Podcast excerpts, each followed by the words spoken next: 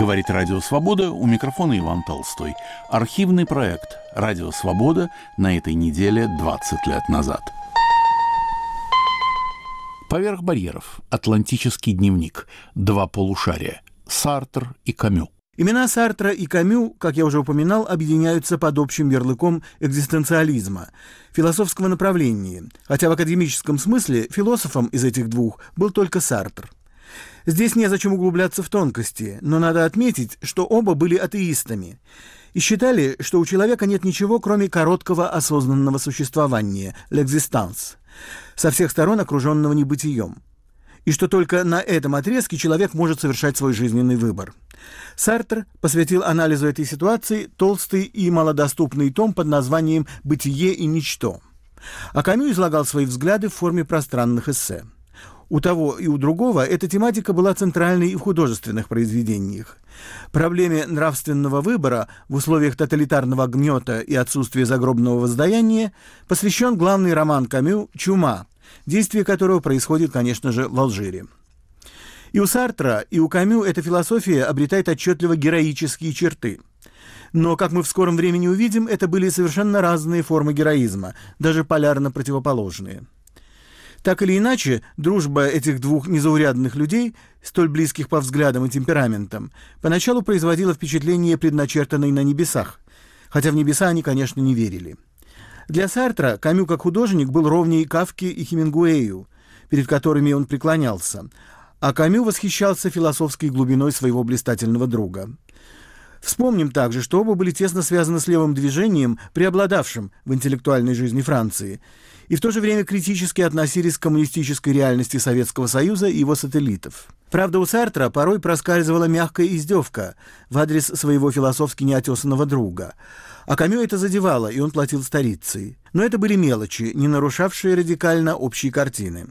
Ссора, когда она действительно разразилась, стала тотальной и непоправимой, и в ее основе лежали самые центральные принципы человеческого поведения. Атлантический дневник. Два полушария. Сартер и Камю. Передачу подготовил и ведет Алексей Цветков. Впервые в эфире 18 февраля 2004 года. Радио «Свобода. Поверх барьеров». У микрофона Алексей Цветков.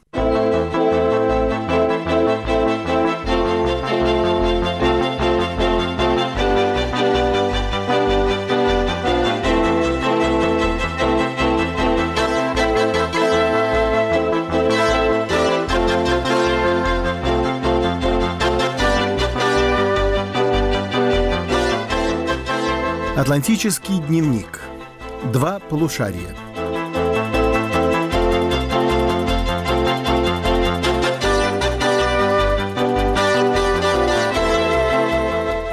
Может быть, сейчас это прозвучит как откровение выходцы из Средневековья или даже размороженного мамонта из тундры.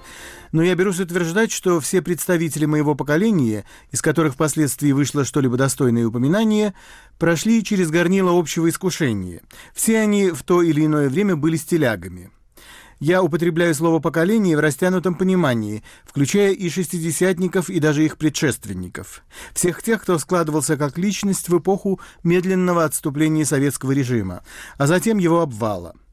Первые, кто получил эту кличку, были порождением Московского молодежного фестиваля. Они поклонялись джазу и узким брюкам.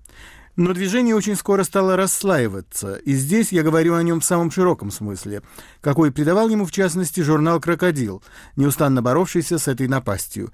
Речь идет о так называемом низкопоклонстве перед Западом. В начале 60-х на смену штанам пришла пещерная борода Хемингуэя, затем подростковое нытье Селлинджера, музыка Битлз и Роллинг Стоунс. Но для тех, кто воображал себя вершиной этой пирамиды, паролем стало непроизносимое словечко «экзистенциализм». А поскольку немецкое крыло этого философского движения лежало за семью печатями, наши взгляды обращались в сторону Франции. Франция была центром нашего духовного паломничества, хотя полвека спустя это звучит немного странно.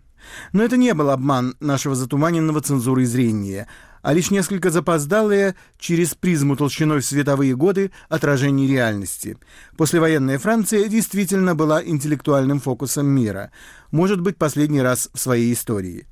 И главными героями этой интеллектуальной драмы своего рода гибели богов, были светила литературы и левого политического фланга Жан-Поль Сартр и Альбер Камю, чья тесная дружба переросла в не менее знаменитую вражду.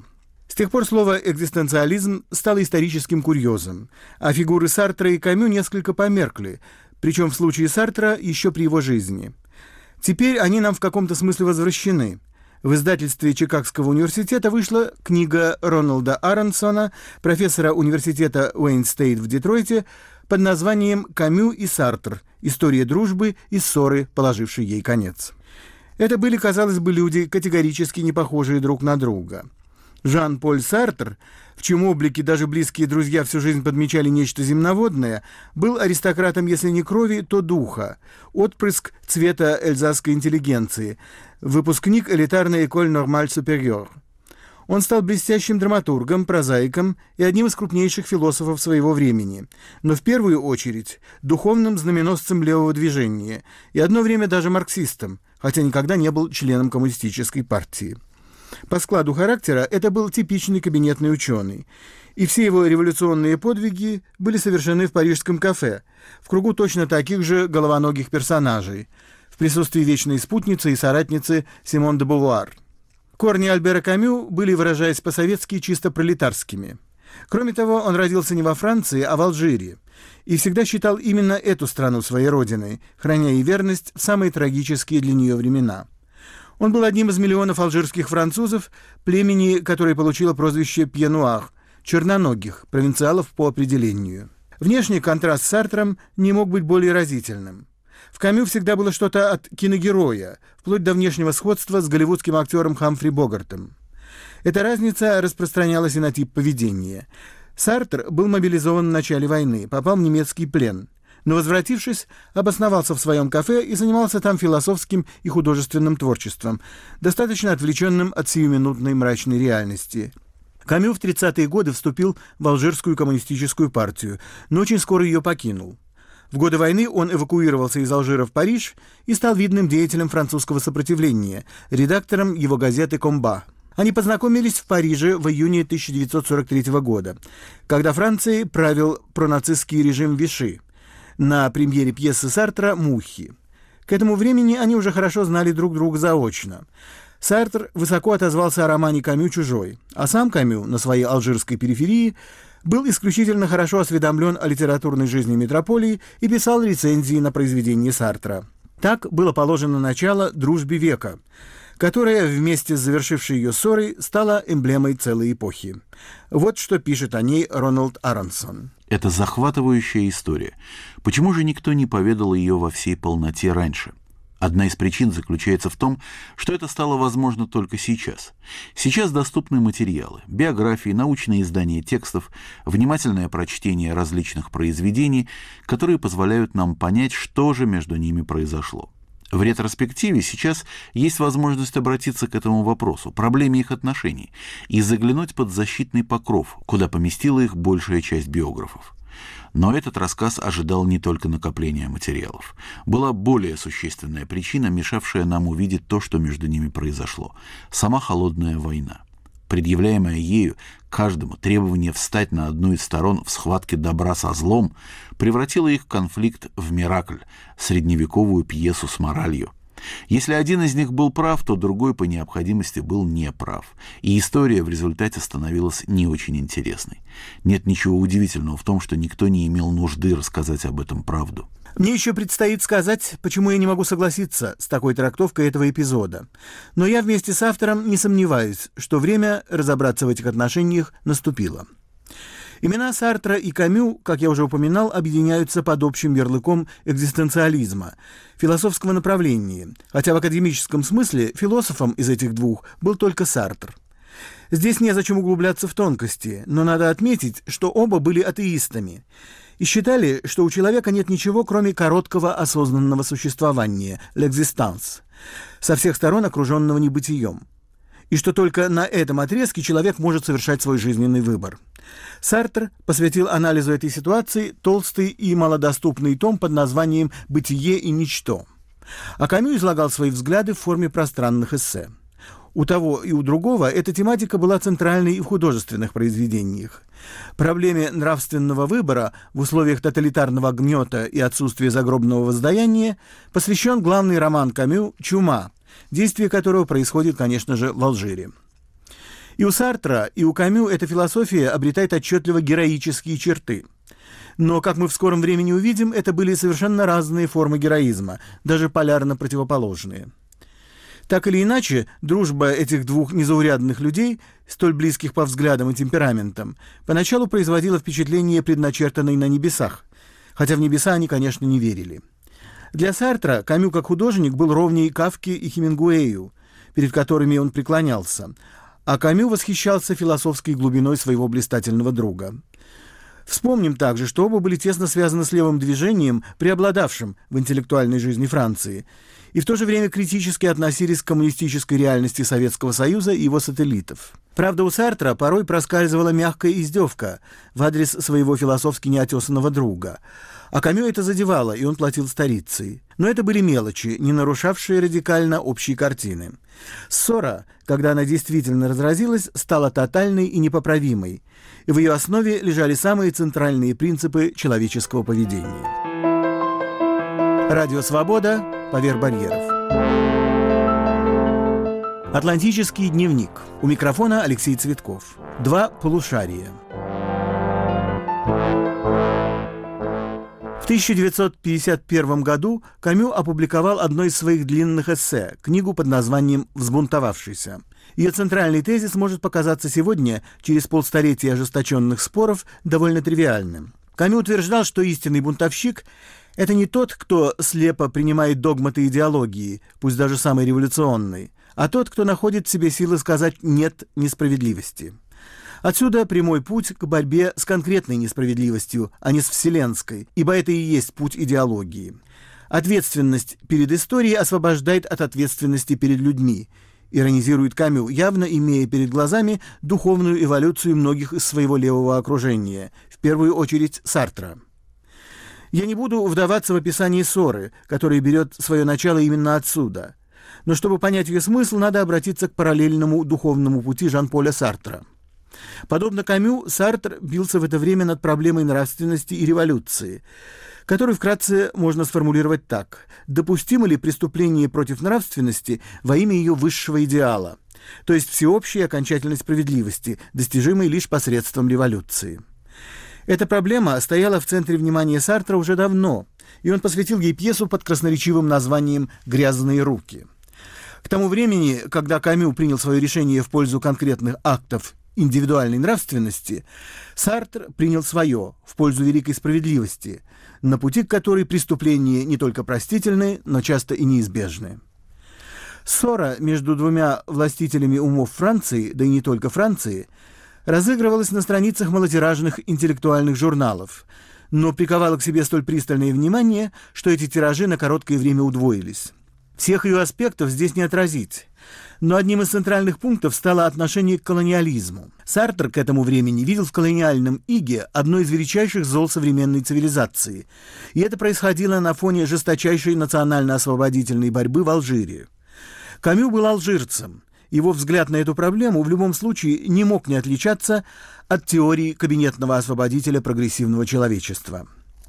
Многие из статей Сартра этого времени пронизаны духом возмущения и призывами к революционной жестокости, вплоть до того, что их не принимали некоторые журналы, а правительство подвергало цензурным запретам.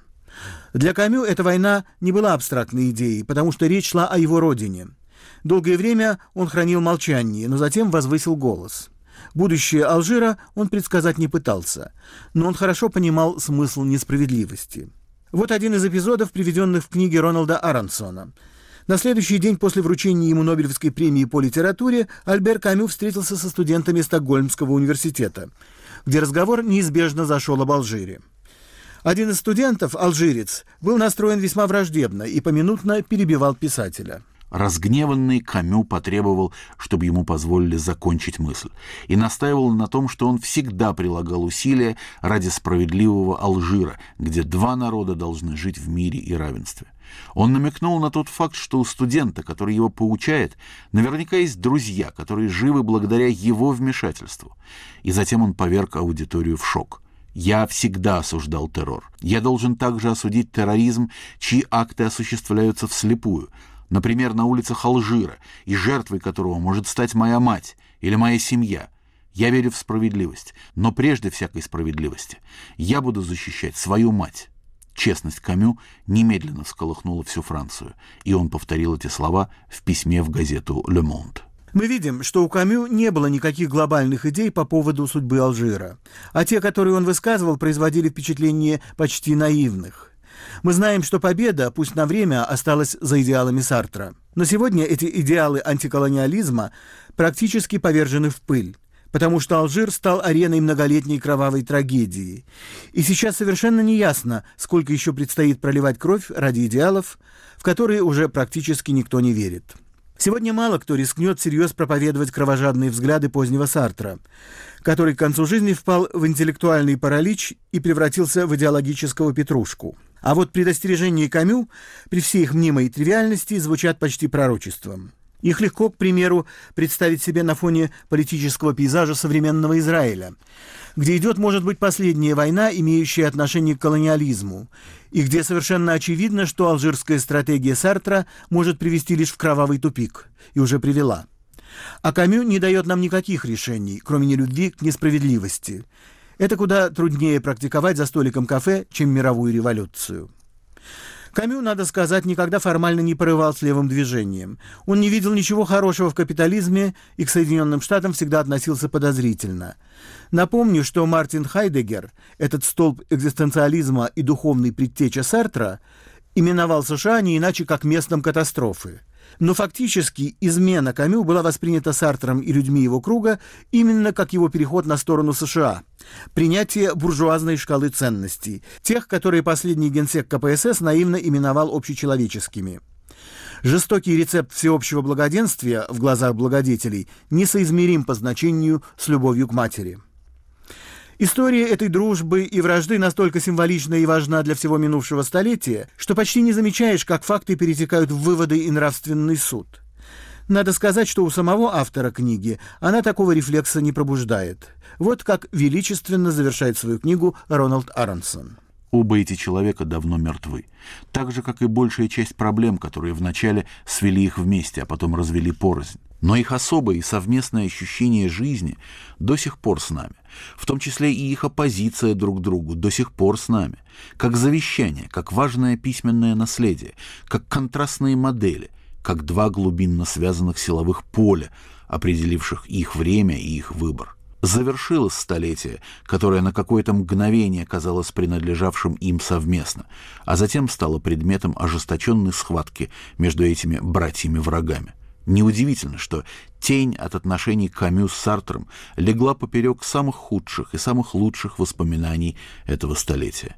И теперь, когда оно завершилось, и прежде всего завершилась холодная война, мы, может быть, в состоянии воздать должное им обоим и отвергнуть или-или – посеявшая между ними рознь.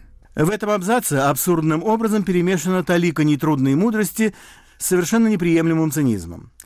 Неприемлемым, по крайней мере, для меня, не оставляющим возможности не дать на него ответа. Тут ведь не просто позиция пресловутого кота Леопольда, призывающего ребят жить дружно, хотя в данном случае ребята уже мертвы. Нас пытаются уверить в том, что холодная война была просто досадной ошибкой – что коммунизм, если взглянуть с достаточной дистанции, не хуже и не лучше гуманизма. Нам пытаются внушить, что хорошая дружба важнее любых нравственных принципов, особенно если речь идет о таких талантливых и замечательных людях.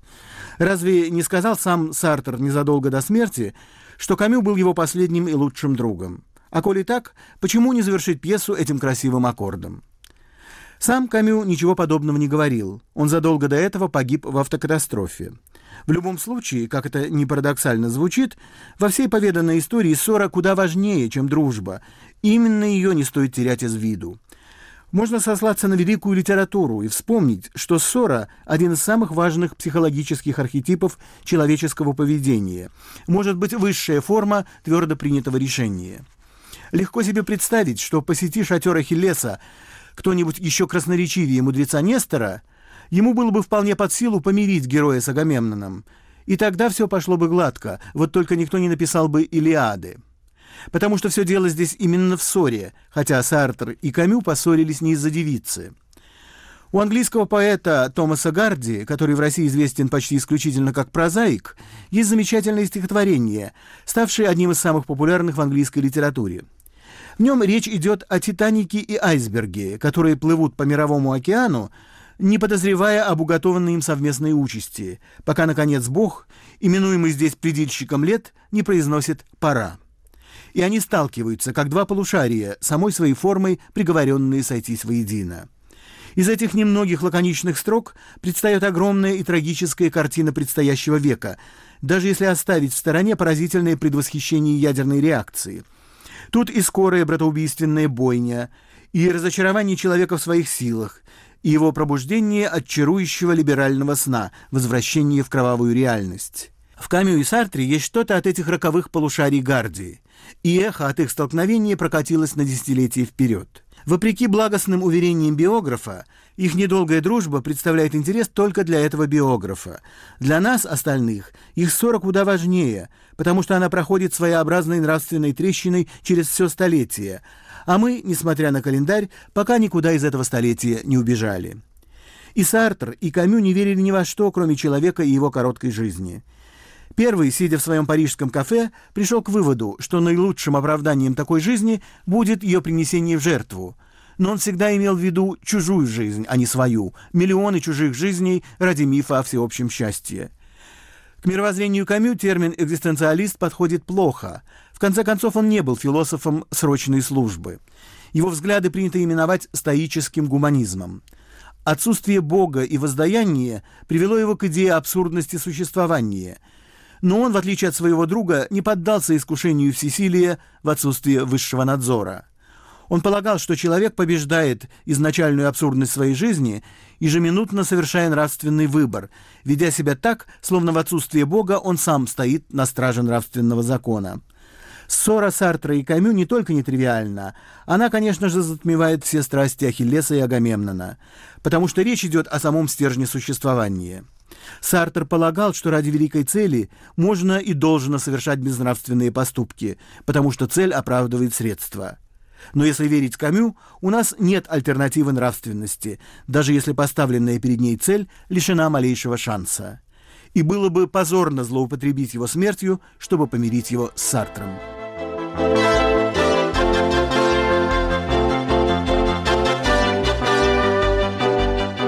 «Атлантический дневник» на волнах Радио Свобода вел Алексей Цветков.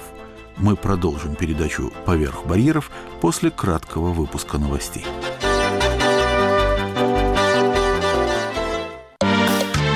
Считаете ли вы Россию свободной страной? На вопрос свободы отвечают жители Иркутска.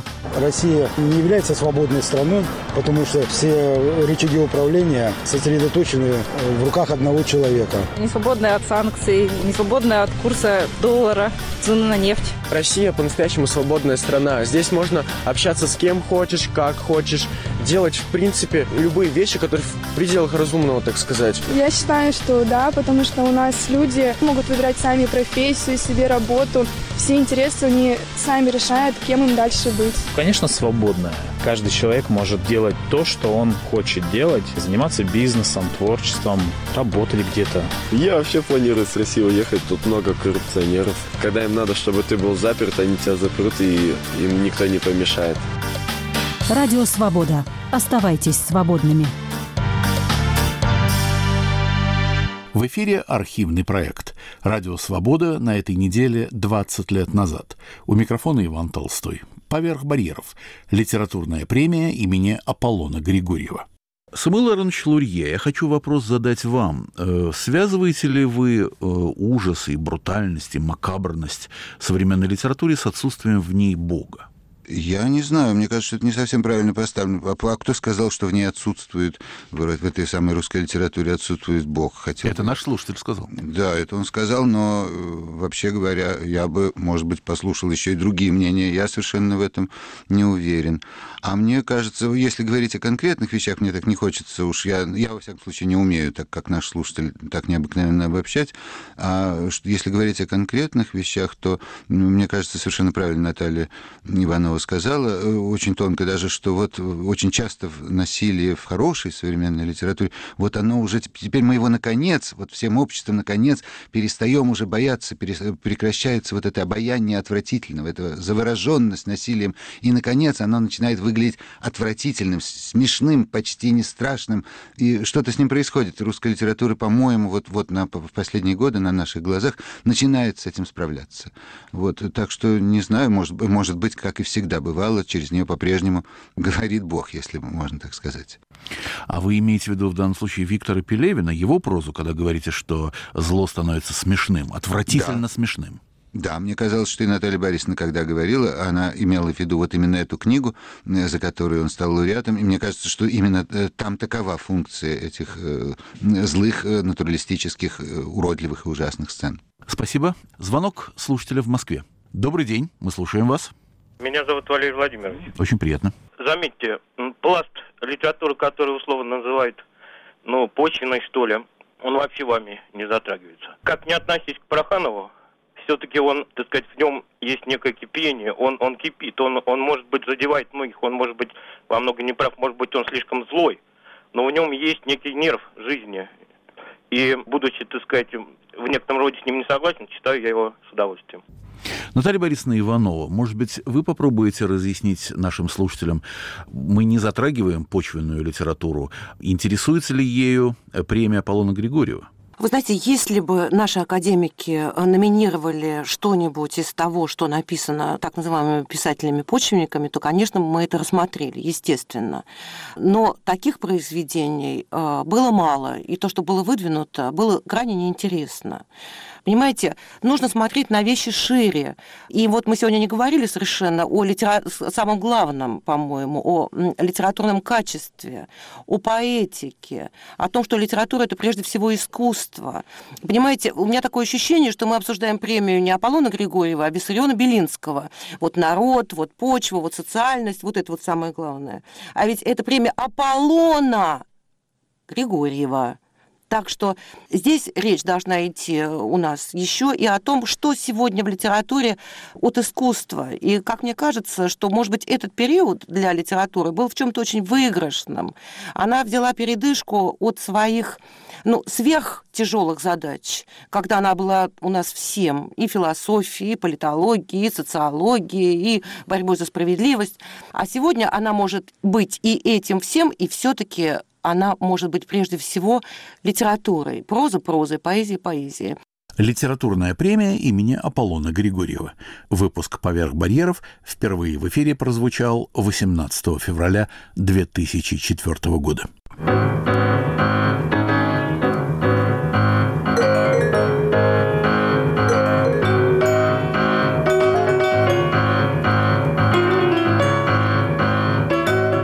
У микрофона Иван Толстой. Событие месяца – литературная премия имени Аполлона Григорьева. Ее ежегодно присуждает Академия русской современной словесности.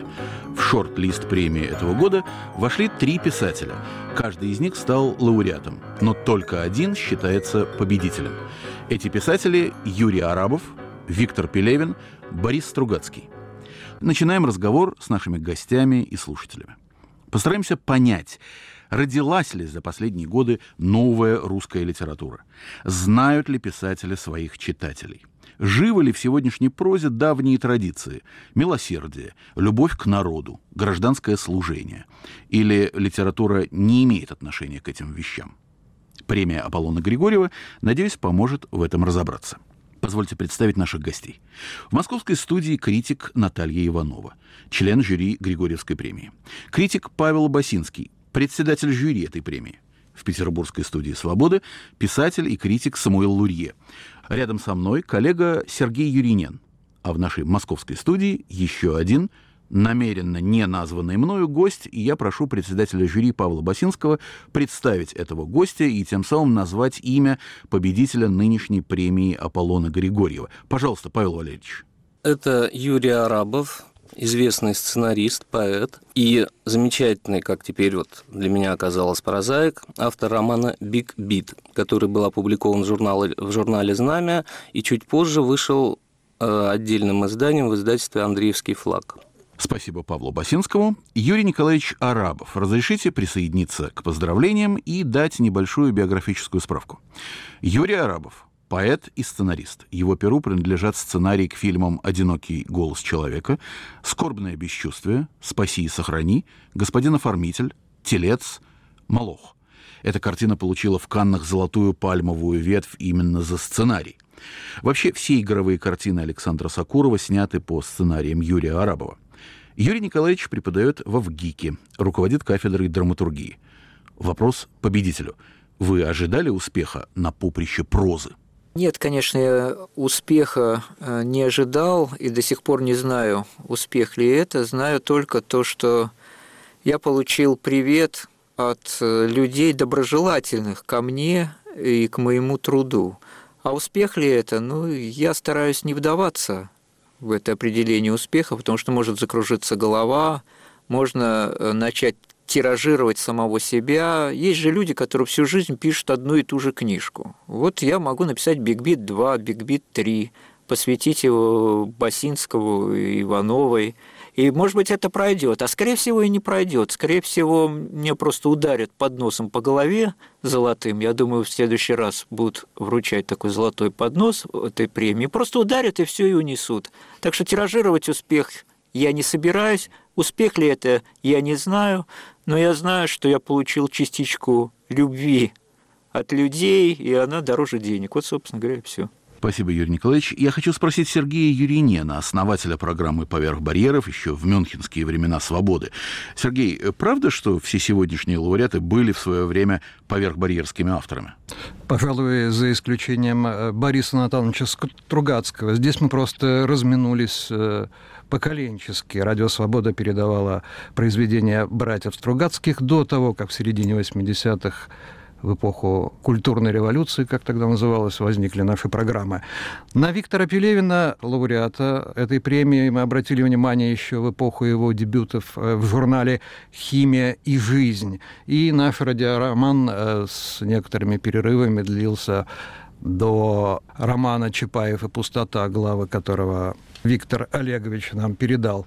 Что касается главного лауреата премии Аполлона Григорьева, то тут, э, должен признаться, началось э, однажды с моего возмущения, наивного, конечно. Почему в Америке такие сценаристы, как э, Роберт Тауни или ровесник Юрия Николаевича Пол Шредер – не говоря о каком-нибудь Эстерхазе, э, который за сценарий фильма «Базовый инстинкт» получил 3 миллиона долларов. Почему вот эти люди находятся там в ранге культовых фигур, а у нас, ну, как бы и не видны. Дело в том, что я зритель картин Сакурова с э, десятилетним, двадцатилетним стажем.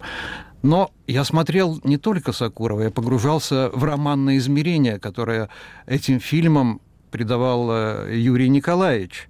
Мне всегда казалось, что проза здесь альфа и омега творчества этого жанра разнообразного художника. И, кстати, я бы добавил вот в ваш э, список э, э, еще один жанр.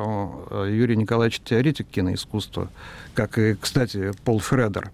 Ну и вот, и я был безумно счастлив, когда беспрецедентный случай в российской кинематографии «Золотая пальмовая вет» досталась сценарию нашей картины «Молох». Все это вместе взятое привело э, к решению внутри программы «Кинозал Свобода» создать специальную рубрику «Писатели фильмов».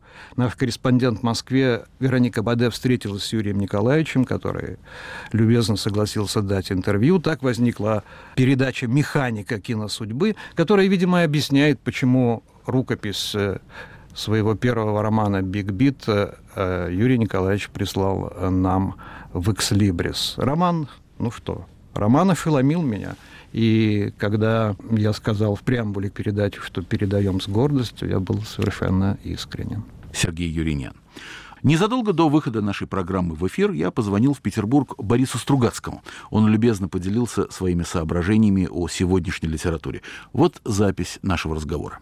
Борис Натанович, в одной из ваших повестей есть такой прибор, в который засовывают рукопись, а он выдает цифру, число ее читателей. Такой, что ли, автогамбургский счет.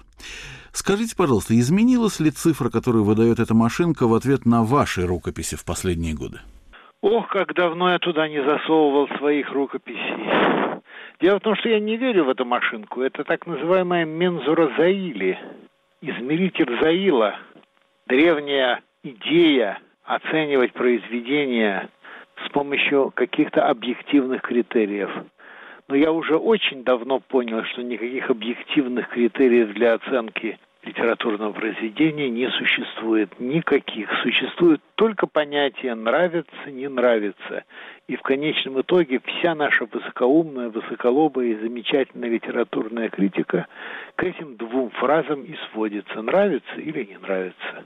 Наш московский корреспондент Михаил Соленков задавал в столичном книжном магазине «Библиоглобус» вопрос «Читаете ли вы фантастику?» Да, читал. Стругацких читал. «Улитка на склоне», по-моему, и где контролировали там с орбиты. «Трудно быть богом», вот. Ну, еще парочку там. Хорошо написано. Стиль такой прям приятный. Перумов, я не знаю, это фантастика, не фантастика, или это скорее какая-то фэнтези. Головачев или Головачев, не знаю, как правильно. Нет, я не люблю фантастику. Не заинтересовал меня ничто. Слышал, что есть такие писатели, что по ним фильмы снимают. Стругацких раньше перечитал всего. В те времена, когда я его читал, их читал, ничего другого не было. Но мне они тогда нравились. Хотя бы тем, что это фантастика, а не материалы 25-го съезда КПСС. Да, Стругацких очень люблю. Например, очень нравится их «Град облеченный». Это вообще считаю, даже философская вещь. Это не фантастика. Я все читала, все их. Пятница начинается в субботу, это все, ну, такие детские. Это, я считаю, более ранние его вещи. Более поздние, намного интереснее. Ну, я Ефрема вот, например, сейчас купила. «Лезвие бритвы». Но это не совсем научная фантастика. Опять-таки, это больше философская такая книга.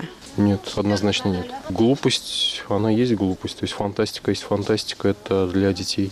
Это не мое, я это не читаю. Раньше читал научную фантастику, но в основном зарубежную. Вот сейчас буквально мне просто посоветовали прочитать Стругацких. Я вот начала читать «Трудно быть богом». Пока нравится. Что-то типа сказки, но такое взрослое уже. Ну, Стругацких я в детстве читал. Ну, сейчас предпочитаю наших только чисто научных фантастик. Ливадные в основном мне нравится. Все связано с космической, так сказать, фантастикой. Да, читаю. Стругацких перечитала все. Последнее читала читала э, уже Витицкого. Вот. А любимое это, конечно, «Трудно быть Богом». Понедельник начинается в субботу, «Пикник на обочине», «Улитка на склоне», «Град обреченный». Их можно перечитывать, перечитывать и перечитывать. Это типа «Мастер и Маргарита» Булгакова. Чем больше читаешь, тем больше нового открываешь. А научную фантастику читаю, но не Стругацких, а более современные, не классические вещи. Мне нравятся последние вещи Калугина, например. Достаточно необычные, интересные, по крайней мере, приближены к реальным событиям, но вместе с тем через призму именно научной фантастики. Ну, разумеется, Головачева и Лукьяненко заставляет задуматься, в отличие от большинства современной литературы. Да, конечно. Больше всего мне нравится понедельник начинается суббота и трудно быть богом. Из научной фантастики да. тоже из нашей. Лукьяненко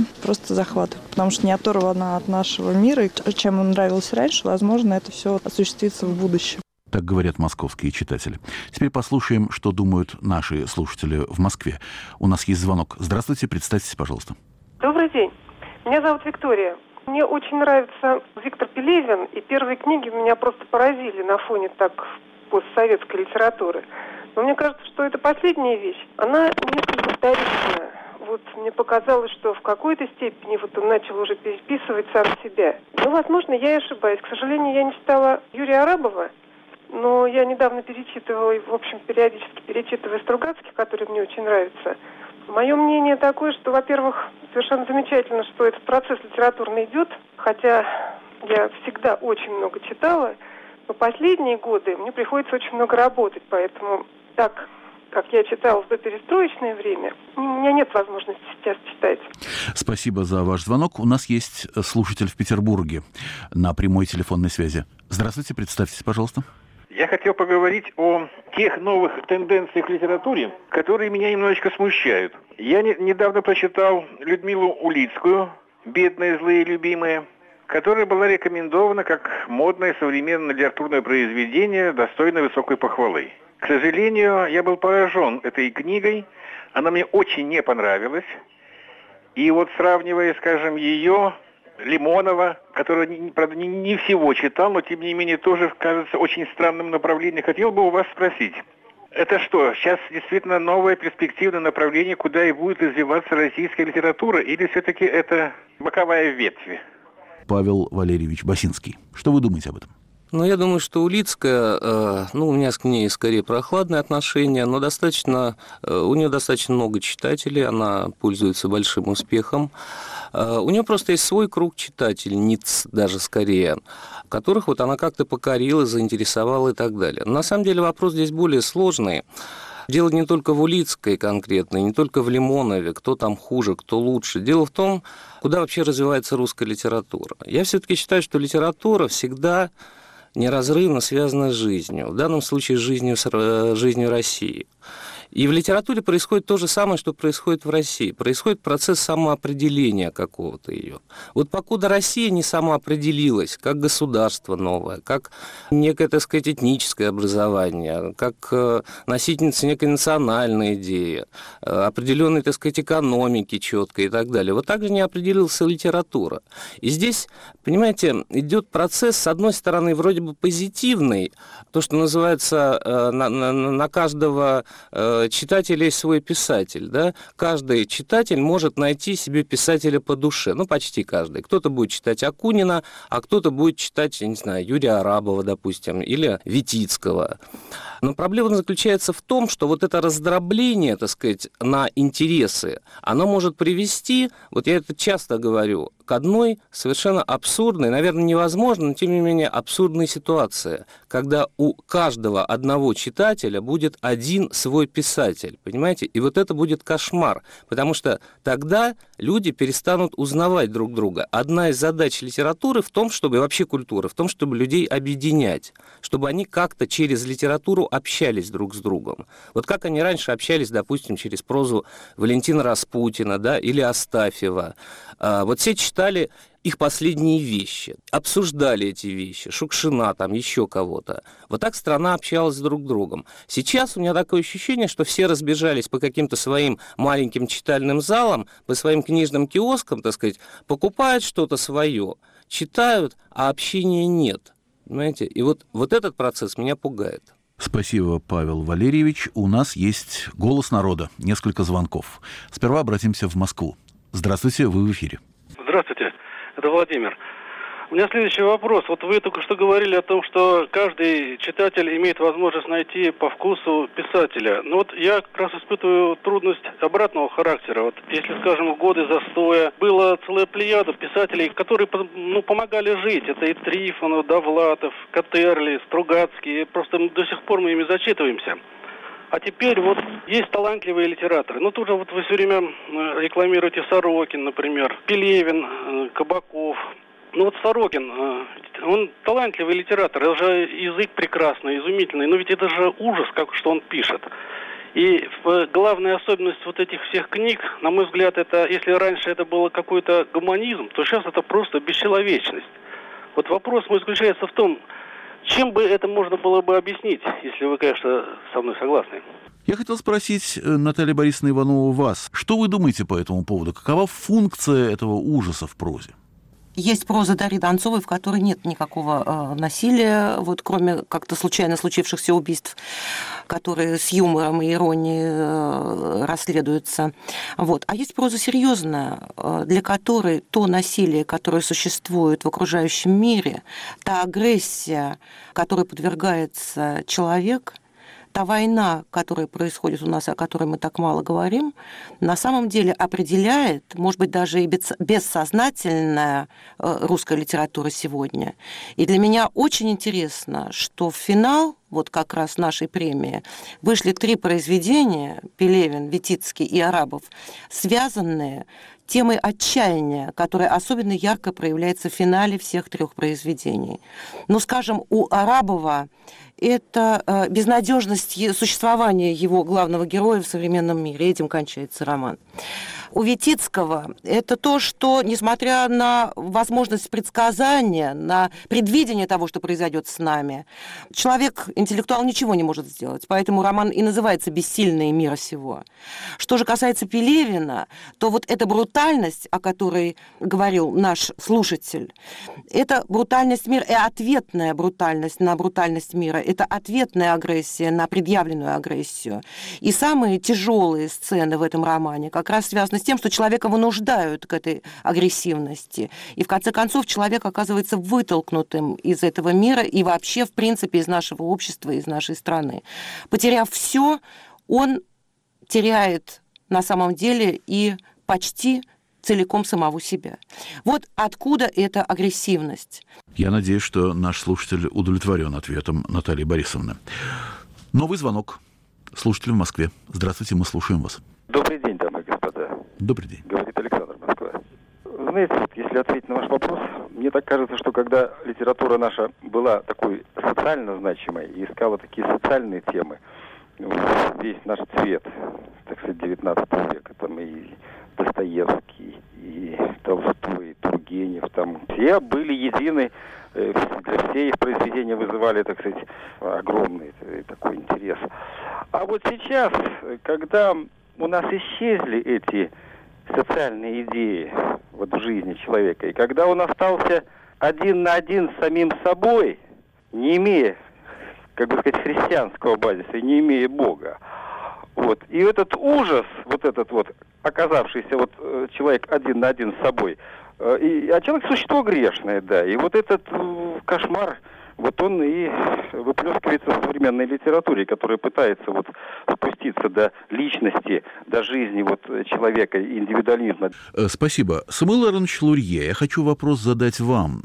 Связываете ли вы ужас и брутальность, и макабрность современной литературы с отсутствием в ней Бога?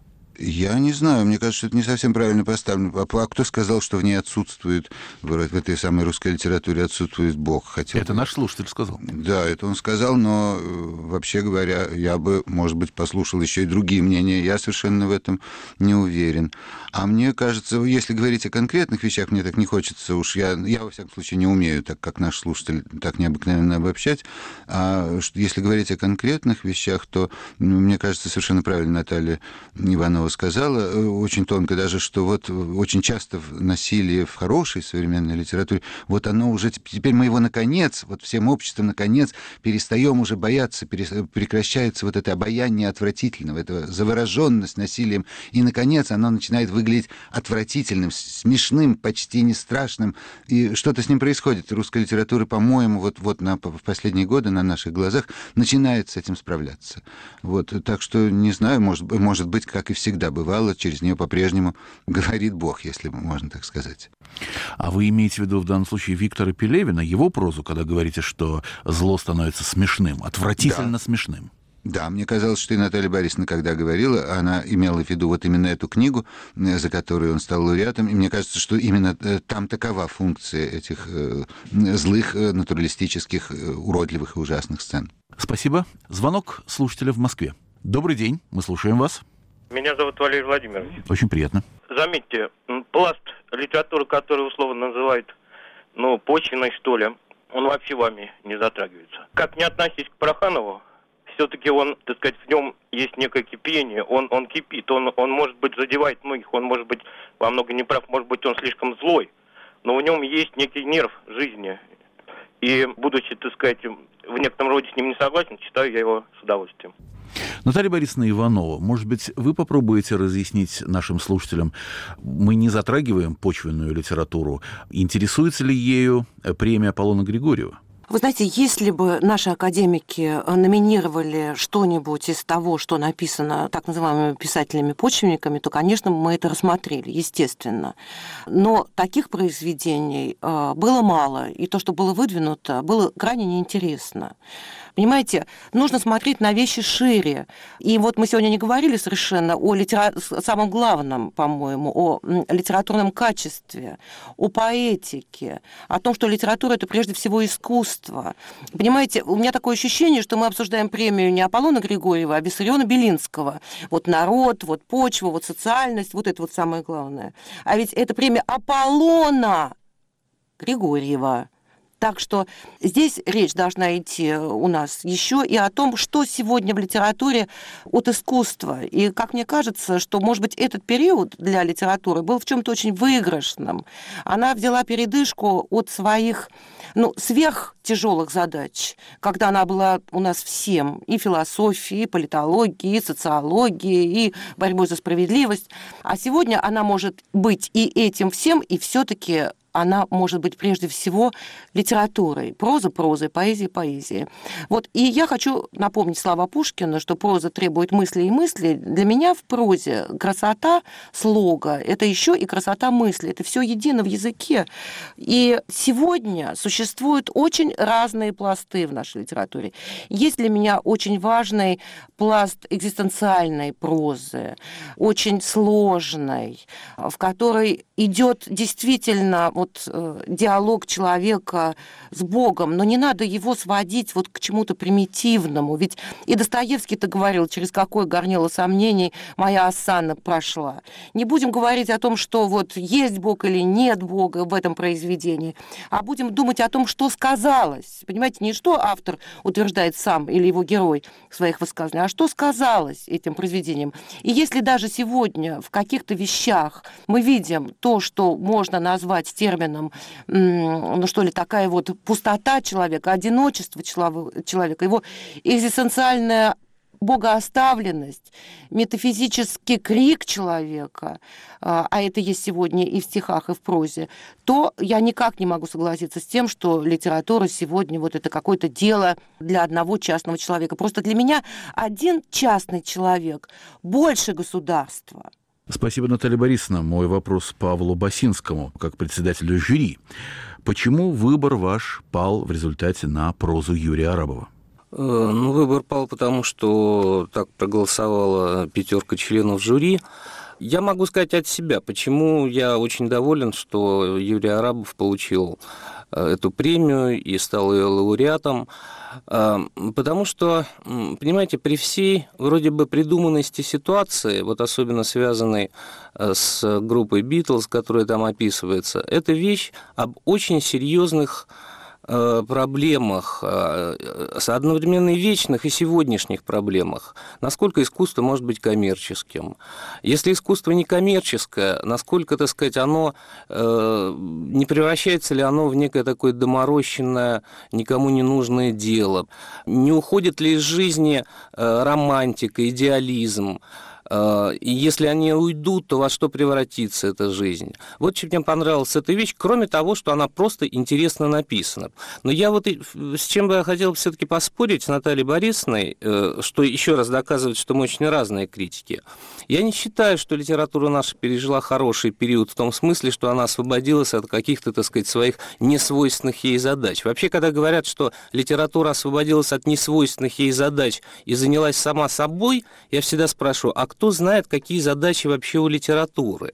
Мой коллега Сергей Юринен с вопросом к победителю, к Юрию Арабову. Пожалуйста, Юрий Сергей. Николаевич. Юрий Николаевич, я по праву, так получилось, первого публикатора, хочу задать вам вопрос. Вы в преамбуле вспоминали Чехова, говорили о том, что романы могут позволить себе писать только очень состоятельные люди. Больше прозы писать я не буду. Что скажете вы сейчас после несомненного успеха вашего романа? Знаете, Сергей, я не знаю, буду ли я э, в дальнейшем писать прозу, я надеюсь, что буду. А вот то, что современный писатель нарушил общественный договор, заключенный с ним э, в XIX веке, в 30 году, в 30-х годах это началось заключаться. Вот это я скажу несколько слов. Общественный договор э, с российским писателем предполагал писателя-посредника между инфантильно-гражданским обществом и всесильной властью. От этого писатель нагружался функцией защитника, пророка, обличителя и так далее. И так далее. Может быть, страдала какая-то эстетическая сторона, но гражданская сторона была высокая. Наше поколение восьмидесятников расторгла этот общественный договор. Оттуда и, отсюда явилась безответственность писателя. От сегодняшнего писателя мы можем ждать всего угодно. И плевков в сторону Христа, и наоборот, и так далее, и тому подобное. Сейчас мы, кто это понимает, должны в какой-то степени реабилитировать себя, этот общественный договор с обществом пролонгировать и возобновить. Вот, собственно, я не знаю, ответил я на ваш вопрос. Вполне возможно, что ответил, и вполне возможно, что я буду продолжать прозу.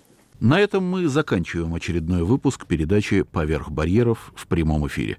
Наш разговор сегодня был посвящен премии имени Аполлона Григорьева, которую присуждает Академия русской современной словесности. В передаче принимали участие Наталья Иванова, Юрий Арабов, Павел Басинский, Самуил Лурье и Сергей Юрьянин. Опросы читателей проводил Михаил Соленков. Благодарим за организацию магазин «Библиоглобус». Режиссер программы Наталья Белова, редактор и ведущий Иван Толстой. Всего доброго.